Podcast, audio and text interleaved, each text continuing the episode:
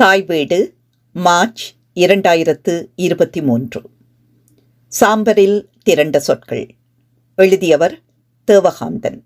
வாசிப்பவர் ஆனந்தராணி பாலேந்திரா. எவ்வளவோ மாற்றங்கள் சூழலில் போல் தனிமனித வாழ்வுகளிலும். அண்மையில் பிரான்சில் இருந்து வந்த கரவட்டியை பூர்வீகமாக கொண்ட ஒரு முதியவர் நெல்லியடி பஸ் நிலையத்தில் கொழும்பு செல்ல சொகுசு பஸ்ஸுக்கு காத்து நிற்கையில் நெல்லியடி கரவெட்டிய விழுங்கிட்டது என்றிருந்தாராம். அந்த சத்தத்தை புவனேஸ்வரி கேட்டிருக்கவில்லை. ஆனாலும் அது ஆட்களில் ஏறி ஏறி வெளி கடந்து சென்று அவரை அடைந்திருந்தது. அது உண்மையென அப்போது அவர் எண்ணி தலையசைத்தார்.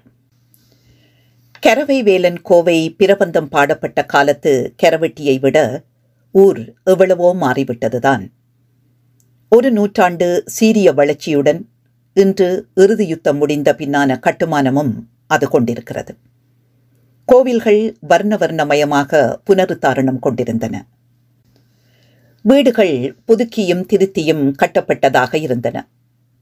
மனிதர்களிலும் முந்திய வறுமையும் வசதியினங்களும் பெருமளவு கடந்து போய்விட்டதாய் தெரிந்தது. ஆனால் வாழ்வியல் மக்களின் கலாச்சாரம்? காலத்தில் எல்லாம் மாறுபவைதான். அப்போது அது வளர்ச்சியின் ஊற்றம் கொண்டதாக இருக்கும். அன்றைய வளர்ச்சி நிலையை அவர் வீக்கமென உணர்ந்திருந்தார். உயர்ந்த திண்ணையில் உயர நின்றிருந்த கந்தப்பு மனை என முகப்பில் பித்தளை தகட்டில் எழுத்துக்கள் கொண்டிருந்த வித்வான் வீரகத்தியின் வீடு பாழ்படத் தொடங்கியிருந்தது. வேல்கம்பு பொதிந்த வேலி இடிக்கப்பட்டு மதிலாய் கட்டியிருந்தார். அந்த வீடு வளவை சீதனமாய் பெற்றிருந்த சுவிஸில் இருக்கும் மலரின் தங்கை.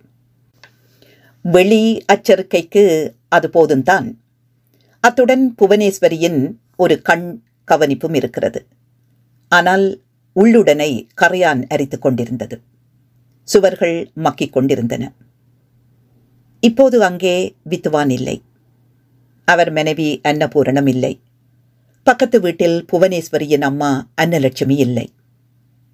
எதிர்ப்பக்கத்தில் தகரப்படலை வீட்டில் குடியிருந்த செல்லம்மா இல்லை. அவளது பெரியம்மா பவளமாச்சி எப்போதோ இல்லாமல் போயிருந்தார். அந்த கூரை வீட்டில் நடன சுந்தரத்தின் உறவினருக்கு அறிமுகமான தென்மராட்சி குடும்பம் ஒன்று அப்போது இருந்து கொண்டிருந்தது. கல்யாணமாகி மூன்று குழந்தைகளை பெற்று ஒன்றை இயக்கத்துக்கு கொடுத்துவிட்டு மற்ற இரண்டை வெளிநாட்டுக்கு அனுப்பிவிட்டு கணவன் இறந்து போக தனியனாகிவிட்ட புவனேஸ்வரி பௌதிகத்தின் மாற்றம் போல் குடும்பங்களில் விழுந்த சிதைவுகளையும் தன் வீட்டு சாய்மனையில் கிடந்து எண்ணியபடி அரை நூற்றாண்டு காலவழியில் மீள மீள பயணித்துக் கொண்டிருக்கிறார். குடும்ப விவகாரங்களை பேசவும் மனத்து உள்ளின் வலிகளை பரிமாறி தணிக்கவும் மனிதரற்ற தனிமை அது. கரவட்டி மனிதரால் நிறைந்து போய்த்தான் கிடக்கிறது. ஆனால் உறவுகள்? அதனால் தானே ஒன்றினை நினைக்கவும் தனக்குள்ளாக ஓர் அவலத்தை புறுபுறுத்து தணியவும் செய்த வண்ணமாய் காலத்தை கடத்தி கொண்டிருக்கிறார். நினைப்பதைத் தவிர மெனத்துக்கும் வேறு வேலி என்னதான் இருக்கிறது? இந்த சராசரி இயங்குதலை விசைப்படுத்தி இருக்கிறது இரண்டு நாட்களின் முன்னர் அவர் தம்பி மயில் வாகனத்துடன் நிகழ்த்திய தொலைபேசி உரையாடல். முன்பானால் கடிதங்கள் வரும். இப்போது அதன் சிரமமும் நேரமின்மையும் கருதி யாரும் கடிதம் எழுதுவதில்லை. வாழ்த்து அட்டைகள் கூட அனுப்புவதில்லை. கணினி தொழில்நுட்ப வளர்ச்சியுடன் எல்லாம் மாறிப்போயிற்று. இப்போது ஆளையாள் பார்த்து கதைக்கிற வசதி வந்திருக்கிறது. கதைத்து முடிய எந்த உணர்வும் கருத்தும் உருப்படியாய் எஞ்சுவதில்லை. கடிதமானால் இரண்டாவது மூன்றாவது வாசிப்புகளுக்கும் வாய்ப்பிருக்கும். அதில் சொற்களினுள்ளே உள்ளொன்று வைத்து புறமொன்று சொன்ன கனவுகளை மறைத்து வைத்த கூறுகளையும் அகழ்ந்தெடுக்கும் சிலாக்கியம் இருந்தது. ஆனாலும் மயில் வாகனத்தின் பேச்சு புவனேஸ்வரியின் நினைவுகளை கீழ்மேலாக புரட்டி போட்டுத்தான் விட்டிருக்கிறது சிவயோக மலர் டொரண்டோவில் இருப்பது வேறு விஷயமாக அங்கு சென்ற வேளை தெரிய வந்ததாகவும் வீடறிந்து காணச் சென்றபோது அவரும் கணவரும் ஆஸ்பத்திரி போயிருந்ததாக வீட்டுக்காரர் சொன்னதும் அவர் சொல்லியிருந்தார். மலரின் உடல்நிலை சர்க்கரை வியாதியால் மிகவும் சீர்கட்டிருப்பதும் மனநிலையும் ஆரோக்கியமாக இல்லை என்பதும் அவர் தெரிவித்ததுதான். கேட்டு துடித்துப் போனார் புவனேஸ்வரி. எப்படி இருந்தாள்? இப்படி ஆகிவிட்டாளே என்று மனம் பதறினர். சிவயோக மலர் இலங்கையில் இருந்த காலம் வரை இடையிட்ட ஒரு மூன்று நான்கு ஆண்டுகள் தவிர அவர்களுக்குள் மிகுந்த நெருக்கம் இருந்திருந்தது. மிகுந்த வாரப்பாடான விசாரிப்புகள் இருந்திருந்தன. ஆனால் வெளிநாட்டில் இருந்த மகனிடம் சிவயோகமலர் ஓடிப்போனதிலிருந்து அவர் புவனேஸ்வரிக்கு தொலைந்தவரானார்.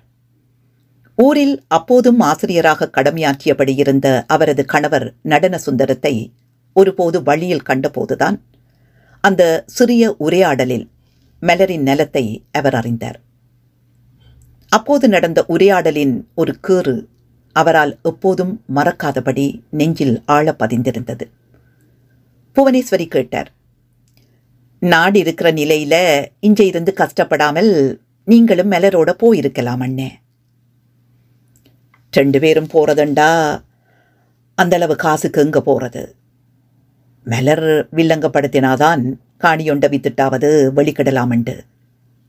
நான் தான் வேண்டாமண்டுட்டேன் பெஞ்சன் எடுக்க இன்னும் மூன்று வெறியம் இருக்கு. அதுக்குள்ள வேலியை விட்டுட்டு ஓடுறதண்டா என்னண்டு? என்றார் அவர். பின்பு நடன சுந்தரமும் முன்பு போல் அவ்வப்போதேனும் காணப்படவில்லை. யுத்தம் எல்லா இயல்பு நிலைகளையும் தலைகீழாய் மாற்றியிருந்த வகையில் ஒருவரின் இருப்பு பற்றிய முழுமையான தகவல்கள் எவரையும் அடையும் சாத்தியமாயிருக்கவில்லை. விரைந்து தத்தமது வீடுகளுக்குள் ஓடிப்போய் புகழ் கொண்டு விடவே எவரும் செய்து கொண்டிருந்தனர். புவனேஸ்வரிக்கு தனக்கும் மலருக்கும் இடையில் ஏற்பட்டிருந்த விலகலின் காலம் உறவு காலத்தை மனத்தில் முந்திக் கொண்டு எழுந்தது. அது முழுமையாக தன்னை விரித்தெடுத்து காட்சிகளானது. மலர் வீட்டு வாசல்புறத்தில் தூங்கு செம்பரத்தைகள் நிறைய பூத்து பனியில் நனைந்தபடி தொங்கிக் கொண்டிருக்கின்றன. மெதுவாய் கண் பரத்தி அவற்றின் அழகை அனுபவிப்பவளாக புவனேஸ்வரி அப்போது இல்லை. அவளுக்கும் மலருக்கும் இடையிலான நெருக்கத்தில் ஒரு கோடு விழுந்திருக்கிறது. அது அவளை எரிச்சல் அடிய வைக்கிறது கோபிக்க வைக்கிறது. முகத்தை இருண்டு போகவும் சிலவேளை அவளை அளவும் செய்விக்கிறது. அவள் அதிலிருந்து தெளிய உக்கிரமாய் முயல்கிறாள். அவ்வப்போது தெளியவும் செய்கிறாள். ஆனால் மறுபடி இழந்த நட்பின் நினைவு மேலெழுந்து அவளை வதையின் வட்டத்துள் இழுத்து மூழ்கச் செய்து விடுகிறது. செவ்வந்தி அங்கே வரத் தொடங்கிய பிறகுதான் மலர் அந்த மாதிரி மாறிப்போனாள் என்ற எண்ணத்தை புவனேஸ்வரியால் லேசுவில் மனத்திலிருந்து விலக்க முடியவில்லை. அவளுக்கும் மலருக்கும் இடையே எவ்வளவோ இருந்தன. செவ்வந்தி வந்ததோடுதான் ஒரு புள்ளியில் போல எல்லாம் கலைந்து போயிற்று. தன் வாழ்வின் சமநிலையே குலைந்தது போல் அவள் தடுமாறிப் போனாள். மிகச் சின்ன வயதில் சம்பவித்த தன் தகப்பனின் மரணத்தை அவள் எப்போதாவது நினைப்பதுண்டு. அந்த யோசனை மலரின் ஒதுக்கத்தின் பின்னால் அடிக்கடி வந்தது கண்டாள். பத்து வயது பாலகியாயிருந்தவளுக்கு தன் குடும்பத்தின் பொறுப்புணர்தல் அவள் தந்தையின் மரணத்துடன் அவளில் ஏறியது. நல்லாம்பி என்று ஊரில் அறியப்பட்டிருந்த அவள் தந்தையின் மரணம் கண்மூடி திறப்பதற்குள் போன்ற ஒரு மாயப்பொழுதில் சம்பவித்தது. ஒன்றுக்கிருக்க உள்வேலியோரம் போனவர் திரும்பி வர அந்தளவு நேரமாகிறதாவென எட்டி பார்த்த அன்னலட்சுமியின் கண்களில் கோவணம் தெரிய வேட்டி ஒதுங்கிப் போய் அந்த வெயிலில் அவர் மெல்லாந்து கிடக்க காணப்பட்டார். அவள் வாயிலிருந்து எழுந்த ஓலத்தில் தெருவில் போனவர்கள்தான் ஓடி வந்து அவரது மரணத்தை அறிவித்தார்கள். நல்லாம்பிக்கு இயல்பிலேயே பலவீனமான சரீரம். அந்த சரீரத்தோடுதான் வெயில் மழை பாராமல் தன் பழைய சைக்கிளில் அவர் ஊரங்கும் திரிந்தார். காற்று போயோ செயின் அருந்தோ அந்த ஓட்டைச் சைக்கிளை நெல்லாம்பி தள்ளி கொண்டு போனதைத்தான் அவர் அதில் ஏறி ஓடிச் சென்றதை விட கனதடவைகள் அந்த ஊர் மக்கள் பார்த்திருக்கிறார்கள். அவருக்கு காணி உறுதி எழுதுகிற வேலை. வயல் நிலம் குடியிருப்பு காணிகளின் ஈடு விற்பனை உரித்து மாற்றங்களை எழுதி காணிக்கந்தோரில் பதிந்து அதற்கான உறுதிகளை பெற்றுக் கொடுப்பது சிரமமான வேலை. காலால் இட்டு வைத்து அளந்த காணிகளை பரப்பு குழியென நாடா பிடித்து துல்லியமான அளவுக்குள் கொண்டு வரும் போது அளவைகள் பக்கத்து காணிகளின் எல்லைகளோடு மோதிக்கொண்டும் நிற்கும். மாற்றாந்தாய் பிள்ளைகள் என உரிமை கோரிக்கொண்டு உறுதிகளில் குறிப்பிடப்படாத புதிய உரித்தாளிகள் வருவார்கள். அவ்வாறான பிரச்சனைகளில் கச்சிதமாக காரியமாற்ற தெரிந்திருந்ததில் நல்லாம்பிக்கு. அந்த ஊரில் மட்டுமில்லை. அடுத்தடுத்த ஊர்களிலும் வலிக்கியாதி இதைவிட அந்த கியாதிக்கு இன்னொரு அம்சமும் காரணமாக இருந்தது. அக்கால காணி உறுதிகளின் எழுத்துக்கள் ஓலைச்சுவடிகளினதை நிகர்த்தனவாயிருந்தன. அவற்றின் சொற்பாவனைகள் புழங்கு தமிழ் போல் விஸ்தாரம் கொண்டவை. காணி உறுதி தமிழ் தனிவகையான தமிழாக கெட்டவராலேயே சொல்லுவதாகிவிட்டிருந்தது. பாட்டெழுதும் வல்லபம் கொண்ட புலவருக்கு கூட உறுதி தமிழ் இலகுவாயிருக்கவில்லை. அதன் சவாலில் பல பேர் தோற்றார்கள். ஆனால் சின்ன வயதிலிருந்து நல்லாம்பிக்கு அந்த மொழி தகப்பன் பாட்டனின் தொழிலாகவும் உறுதி எழுதுதல் இருந்த வகையில் பழக்கமாகி போயிருந்தது. அத்துடன் கோணல் காணிகளின் பரப்பு அளவீட்டில் ஆள் சரியான விண்ணன். அத்திறமைகள் கணிசமான வரும்படியை அவருக்கு அளித்த வேளை பிள்ளையார் குளத்து பக்கமாய் பத்து பரப்பு வயலின் காலபோக வேளாண்மை அவரை சிரமமின்றி குடும்பத்தை நடாத்தவும் முடிந்தவர் வியாதியொன்று படுக்கையில் கிடந்தறியார் நெல்லாம்பி. ஆயினும் இறுதி நோயென ஒன்று வந்திருக்கிறது. சிலர் கிருதி தூக்கி எறிந்தது என்றார்கள். வேறு சிலர் சுவாத குத்துத்தான் வந்திருக்கும் என்றார்கள். எதுவானாலும் புண்ணியாத்மா பொசுக்கென்று மரண துன்பமின்றி போய் சேர்ந்தது என்பது உறவினர் சிலரின் அபிப்பிராயம். ஏதொன்றையும் எண்ணும் நிலையில் இல்லாதிருந்தார் அன்னலட்சுமி. தினசரி கடமை போல நாலு அயல் வீடுகள் போய் ஊர் துளவாரம் பிடுங்காமல் தூக்கம் பிடிக்காதவர். அயல் மறந்தார். ஊர் கதைகள் மறந்தார். மயில் வாகனத்தையும் புவனேஸ்வரியையும் கூட மறந்தார். அந்த அவலத்திலிருந்து மீள அவருக்கு ஓராண்டுக்கு மேல் பிடித்தது. அப்போதும் நினைவு தெளிந்த அளவுக்கு அவரது உடல்நிலை தேறவில்லை. அதனால் பொறுப்பு முழுவதும் புவனேஸ்வரியின் சின்ன தோள்களில் ஏறுவது தவிர்க்க முடியாததாயிற்று. அப்போதுதான் வித்துவான் வீட்டில் வசித்த ஆட்சியிடம் தான் பள்ளிக்கூடம் விட்டு நின்றுவிட்டால் கோழி ஆடென வளர்த்து வீட்டு பிரச்சனைகளை பெருமளவு சமாளிக்கலாம் என்ற தன் எண்ணத்தை பிரேரித்தாள் புவனேஸ்வரி. வெகு நேரம் யோசித்த ஆட்சி கடைசியில் இதுக்கு வேற வழியும் இல்லத்தானே என அந்த முடிவை அனுமதித்தார். மேலே வித்துவான் வீரகத்தி சொல்ல எதுவும் இருக்கவில்லை. நல்ல தலைமை ஆசிரியர் நல்ல உபாத்தியாயர்கள் நல்ல சங்கீத ஆசிரியை என எட்டாம் வகுப்பு வரை இருந்த அந்த தமிழ் கலவன் பாடசாலையில் எட்டாம் வகுப்பு வரை படித்துவிட எண்ணியிருந்தவளுக்கு ஆறாவதோடு நின்று விடுவதை மனம் ஒப்ப மறுத்தது ஆனால் நாளடைவில் தன்னொத்த வயது பிள்ளைகளுடன் விளையாடி தனக்கு மூத்த பிள்ளைகளுடன் உரையாடி மூத்த முதிர்ந்த பெண்களின் கதையாடல்களில் கவனமாகி தன் இழப்பின் வலியை ஈடு செய்ய பயின்று கொண்டாள். அவளுக்கு வேறொரு உலகத்தை அது காட்டியது. சின்ன மெனத்தில் பெரிய விஷயங்களை எண்ண அவள் பழகினாள். செவ்வந்தியின் வருகையால் சம்பவித்த மலரின் விளக்கம் தந்தையின் மரணத்தாலும் தாயின் மெனக்குழப்பத்தினாலும் ஏற்பட்ட தனிமையை மறுபடி அவளிடத்தில் கொண்டு வந்து கொடுத்தது போலாயிற்று தன் அன்பு இளக்காரமாய் போன எரிச்சல் அதற்கு காரணமான தன் சுய ஆளுமையின் பலகீனமெல்லாம் அவளை தன்னுள் குமியச் செய்தன. அவளே எரிச்சல் பட்டு கொண்டிருக்கும் ஒரு ஜென்மமானாள். தன் கோபம் மலரிலா சுபந்தியிலா யாரிலென அவளுக்கே தெரிந்திருக்கவில்லை.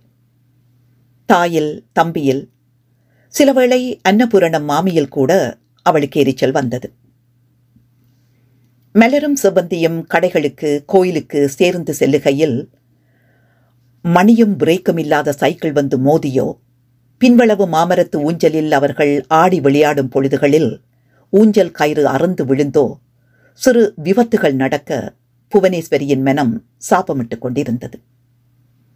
அவர்களை எதிர்கொள்ளும் வெறுப்பில் வெள்ளிக்கிழமைகளில் சிவன் தரிசனம் முடிய வீட்டுக்கூடத்தில் வித்துவான் நிகழ்த்தும் திருவிளையாடற் புராண கதைகூறல் கேட்கச் செல்வதையும் தவறவிடலானாள்.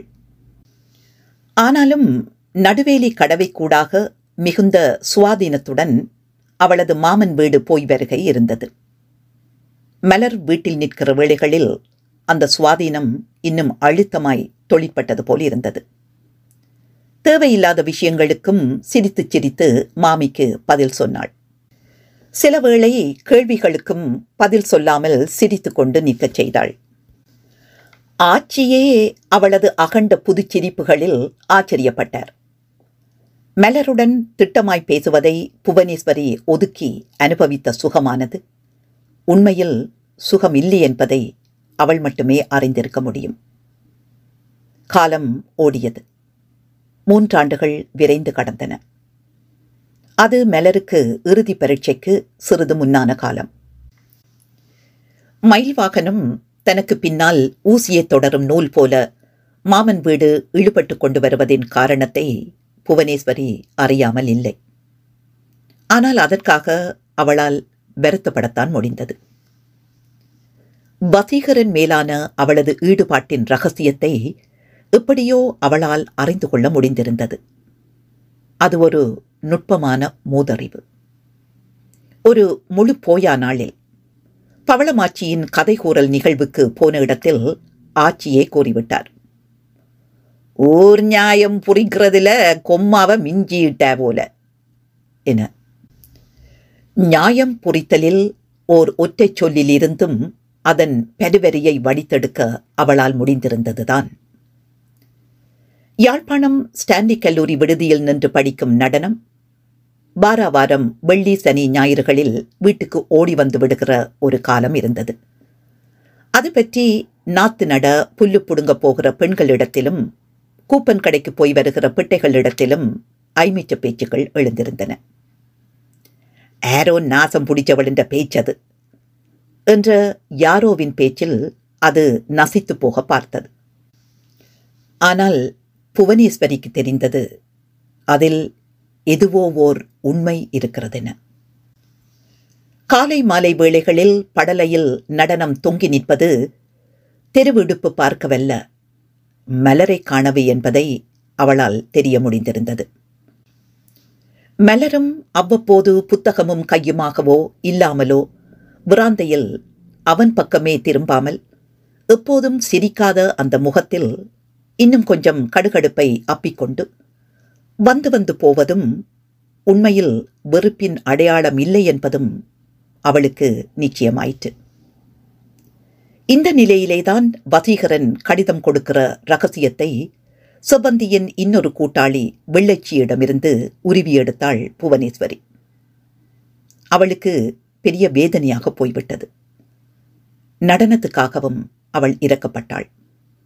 அதுபோலவே அவளது இரக்கம் இப்போது தம்பி மயிலுக்காக சுரந்து கொண்டிருந்தது. வசீகரன் மேலான மலரின் உறவு இன்னும் முதிர வேண்டும் என்பதே அவ்வுறவு பற்றி அறிந்த கணத்தில் அவளிடத்தில் எழுந்த ரகசிய ஆசை. அதனால் செவ்வந்தியின் கூட்டுறவு மலரின் ஒழுக்கத்தை சீரழித்ததென வித்துவான் அவளை வீட்டு பக்கமே வரக்கூடாதென கலைத்துவிட வேண்டுமென அவள் விரும்பினாள். ஆனால் செவ்வந்தியில் குறை சொல்ல முடியாத வேறோர் இடர் இடையில் குதித்தேறியது. மலரின் எதிர்பார்ப்புக்கு வித்துவான் அன்னபூரணம் ஆகியோரது எதிர்பார்ப்புக்கும் மாறாகத்தான் மலரின் பரீட்சை பேறுகள் அமைந்தபோது உண்மையில் புவனேஸ்வரி அவளில் அனுதாபப்பட்டாள். அந்த அலை ஓய்வதற்கு முன்னால் வீட்டில் ஒரே புகை மூட்டம். உணர்வுகள் உராய்ந்து தீப்பெற்றாமல் புகைந்து கொண்டிருந்தன. வசீகரனின் விஷயம் வீட்டில் தெரிந்துவிட்டதென்பது புவனேஸ்வரிக்கு புலனாகியது. அதை யோசித்து முடிப்பதற்குள் மலரை அழைத்துக் கொண்டு தஞ்சாவூர் செல்ல வித்துவான் கொழும்புக்கு பயணப்பட்டு விட்டார். அதிர்ச்சி என்பதன் முழு தாற்பயமும் அந்த சொல்லில் புவனேஸ்வரி அன்று உணர்ந்தாள். அறுபதுகளின் மேல் இலங்கை அரசியல் நிலைமைகளில் அழுத்தம் திரள ஆரம்பித்து விட்டதெனலாம் தென்னிலங்கையிலிருந்து வடவிலங்கை வரையான மக்களின் வாழ்வு புலமே பெரும் நெருக்கடிக்கு உள்ளாகியது. ஆயினும் பெரும் புயலை எதிர்பார்த்த கரை போல தேசம் நெருக்குண்டிருந்தும் காலத்தின் இயங்குதல் சீரில் பெருமாற்றம் ஏதும் வெளிப்பட காணப்படவில்லை. அது மலரின் தஞ்சாவூரில் இருந்தான திரும்புகைக்கு ஏற்ற ஒரு காலமாகத்தான் இருந்தது. தஞ்சாவூரில் இருந்து மலர் திரும்பியதும் கொழும்பிலும் யாழ்ப்பாணத்திலுமாய் கச்சேரிகளுக்கு வீணை வாசிக்க ஆயத்தம் பண்ணியபடி அவள் இரண்டு இடங்களிலும் மாறி மாறி தங்கியிருந்தாள். வழக்கம் போல் திடுதிப்பென்று கொழும்பு துறைமுகப் பிரிவில் அதிகாரியாய் கடமையாற்றிய ஒருவருக்கு அவளை பெண் பார்க்க ஏற்பாடு செய்தார் வித்துவான் வீரகத்தி. பெண் பார்க்கிற வைபவம் கொழும்பில் நடந்தது. அந்த மன ஏற்பாட்டை மலரும் மனப்பூர்வமாகத்தான் ஏற்றுக்கொண்டாள் என்று அன்னபூரணம் மாமியின் பேச்சில் அறிந்தபோது அவள் ஆச்சரியம் மேவினாள். ஒருமுறை ஊருக்கு வந்த மலரிடமே அவள் அது பற்றி கேட்டாள். மாப்பிள்ளையும் குடும்பத்தாரும் தான் வீணை வாசிப்பதை கல்யாணத்தின் பின்னரும் அனுமதிப்பதால் தனக்கு அந்த திருமணம் சம்மதமே என்றாள் மலர். மழைவா வெயில் போ பாட்டு பாடிய காலத்தில் இருந்து முளைவிட்டு வந்த நடனத்தின் மீதான உள்ளாந்த ஆதர்ஷத்தினை அதன் மூலம் முடிவுக்கு கொண்டு வருகிறாளா சிவயோக மலர்? புவனேஸ்வரி கேட்க மனமுந்தினாலும் ஒரு சிரமத்தில் அடக்கிக் கொண்டாள். அவ்வாறாக ஏற்பாடான அந்த திருமணம் மணமகன் குடும்பத்தில் நேர்ந்த ஒரு விபத்து மரணத்தால் ஓராண்டுக்கு தாமதித்து மேலும் ஆறு மாதத்திற்குள்ளாக திருமணமே காரணம் எதுவும் வெளி தெரியாதபடி குழம்பி போனது. எல்லோரும் போல் புவனேஸ்வரியும் திகைத்தாள். அந்தளவு திகைப்பை கூட மலரின் முகத்தில் காணாத போது அதை அவள் பெரிய ஆச்சரியமாக கருதினாள். அதன் காரணமும் அவள் மலரிடம் கேட்க மனமுந்தி பின்னர் தவித்துக் கொண்டாள். ஆனால் மாமன் வீரகத்தி தன் சகோதரியிடம் மயிலை கேட்க அவள் புவனேஸ்வரியின் முகத்தை விடைக்காக ஏறிட்ட போது அவளிடத்தில் ஒரே ஒரு கேள்விதான் நின்றிருந்தது. மலருக்கு நிச்சயிக்கப்பட்டிருந்த திருமணம் நின்று போனதற்கு அவளை தஞ்சாவூர் அனுப்ப வைத்த அதே காரணமா? அல்லது இன்னொன்றா காரணமாயிருந்தது. அதை அவள் மாமனிடமே கேட்க முடியாததில் மலர் மயில் இருவருக்கிடையில் ஒரு மயிரளவில் இருந்த ஜாதக பொருத்தமின்மையை அழுத்தமாக வற்புறுத்தினாள். மயிலும் இயக்க கூட்டங்களுக்கென்றும் நோட்டீஸ் ஓட்டவென்றும் போய் வந்து கொண்டிருந்தமை அந்தளவில் ரகசியமாய் தெரியவர மாமனும் வேறு சாட்டின்றி அந்த முயற்சியை கைவிட்டார். மலரோ எதுவும் நடவாதது போல் தஞ்சாவூரில் பழகிய தன் முகத்தில் லேசா என்னும் சிரிப்பையொட்டும் விந்தியை செய்தபடி நிர்விகற்பமற்று இருந்திருந்தாள். அந்த நிலை ஒரு வாரம் நீடிக்கவில்லை. மலருக்கு நடன சுந்தரத்துடன் கல்யாணம் நிச்சயமாகிவிட்ட விஷயத்தை வித்துவானே எதிர்ப்படும் ஊர் முக்கியத்தர்களை வலிய அணுகி தெரிவித்துக் கொண்டிருந்தார். அப்போது அவர் முகத்தில் விளங்கிய கலகலப்பை கண்டிருக்க வேண்டுமே. உள்ளுக்குள்ளாயேனும் சில சொந்தங்கள் மலரினதும் நடனத்தினதும் பொருத்தமின்மையை பேசிய போது புவனேஸ்வரி மட்டும் எண்ணினாள். நீண்ட கால உள்மன விருப்பங்களினதும் ஒற்றைப்போக்கான மனநிலைகளதும் அளவீட்டில் அது வலு பொருத்தமான இணையன. பலரும் கவனமுறாத இன்னொரு அம்சத்தையும் அந்த தொடர்பில் புவனேஸ்வரி கண்டிருந்தாள். நடன சுந்தரத்தின் பள்ளிக்கால கல்வித் திறமைகள் பள்ளிகள் அளவிலேயே பேரிட்டி அவனுக்கு கொடுத்தன. அதில் ஏதாவது மெனக்குறுக்கத்தை மலர் அடைந்ததற்கான வெளிப்பாடான அம்சமேதும் அவளில் புவனேஸ்வரி கண்டிருக்கவில்லை. ஆனால் அவள் மெனக்குறுக்கமடைந்ததும் அதை வெளியாகவே சொல்லிக் கொண்டதுமான ஓர் அம்சம் இருந்தது. அது இலங்கை ஓவியக் கண்காட்சிகளில் நடன சுந்தரத்தின் ஓவியத் திறமை போற்றப்பட்டமை. பேப்பர் வாங்க காசு இருக்குமோ தெரியா? என்னத்துல கீறி அந்த திறமைய நடனம் வளர்த்திருக்கும்? அந்த மெனவுக்கை தஞ்சாவூர் சென்று பெரும் கலைஞர் சபை சையரிடம் வீணை கற்றதோடு அவள் அழிந்து போனாள். அப்போது அவளும் பலர் அறிந்த வீணை கலைஞர். மேடைகள் அவ்வப்போதுதான் கிடைத்தாலும் சங்கீத வித்துவம் உள்ளவர்களுக்கு வாசிக்க அவளால் முடிந்திருந்தது. அது அவளை அவனுக்கு சமாந்தரமாக நிமிர வைத்தது. நடனம் மலர் திருமணம் முடிய வித்துவானே முன்னின்று புவனேஸ்வரியின் திருமண ஏற்பாட்டையும் செய்து முடித்தார். ஆயிரத்தி தொள்ளாயிரத்தி எண்பத்தி மூன்று ஆடி வந்தது. கலவர காலத்தின் பின் மயிலை வீட்டுள் பொத்தி பொத்தி வைத்து காப்பாற்றும் நிலைமையாகிவிட்டது புவனேஸ்வரிக்கும் அன்னலட்சுமிக்கும். மயிலின் அத்தான் சுந்தரமூர்த்தி மிகவும் சாந்தமானவராக அதேவேளை நடைமுறை விவகாரங்களில் கூர்மையான அவதானமுள்ளவராக இருந்தார். அவர் புவனேஸ்வரியிடம் கூறினார் நீங்கள் இந்த மாதிரி மயில வெளியில விடாமல் வீட்டில பூட்டி வச்சு காப்பாத்தி இடையிலாது போவனா. பிடியல் வெளிநாட்டுக்கு ஓடிக்கொண்டிருக்கிறாங்கள். கன பேர் யூரோப்புக்கு போய் சேர்ந்துட்டாங்கள். மயிலையும் அனுப்புங்கோ. அதுதான் சரியான பாதுகாப்பா இருக்கும். புவனேஸ்வரி அவருடைய ஆலோசனையை சந்தேகப்படவில்லை. அவளுக்கும் ஊர் நிலவரம் தெரிந்திருந்தது. சுந்தரமூர்த்தியே தேவையான பணத்துக்கு ஒழுங்கு செய்து கொடுத்தார். கரவட்டியிலிருந்து கிளம்பி ஆண்டு ஒன்றாகிற வரையில் பிரான்ஸ் போய்விட்ட செய்தியை தாங்கி மயிலின் கடிதம் ஒரு நாள் புவனேஸ்வரிக்கு வந்தது. அன்று வீட்டில் ஒரு கொண்டாட்ட நாளாயிருந்தது. சுந்தரமூர்த்திக்கும் சில காலத்தின் பின் கொழும்புக்கு மாற்றலாகியது.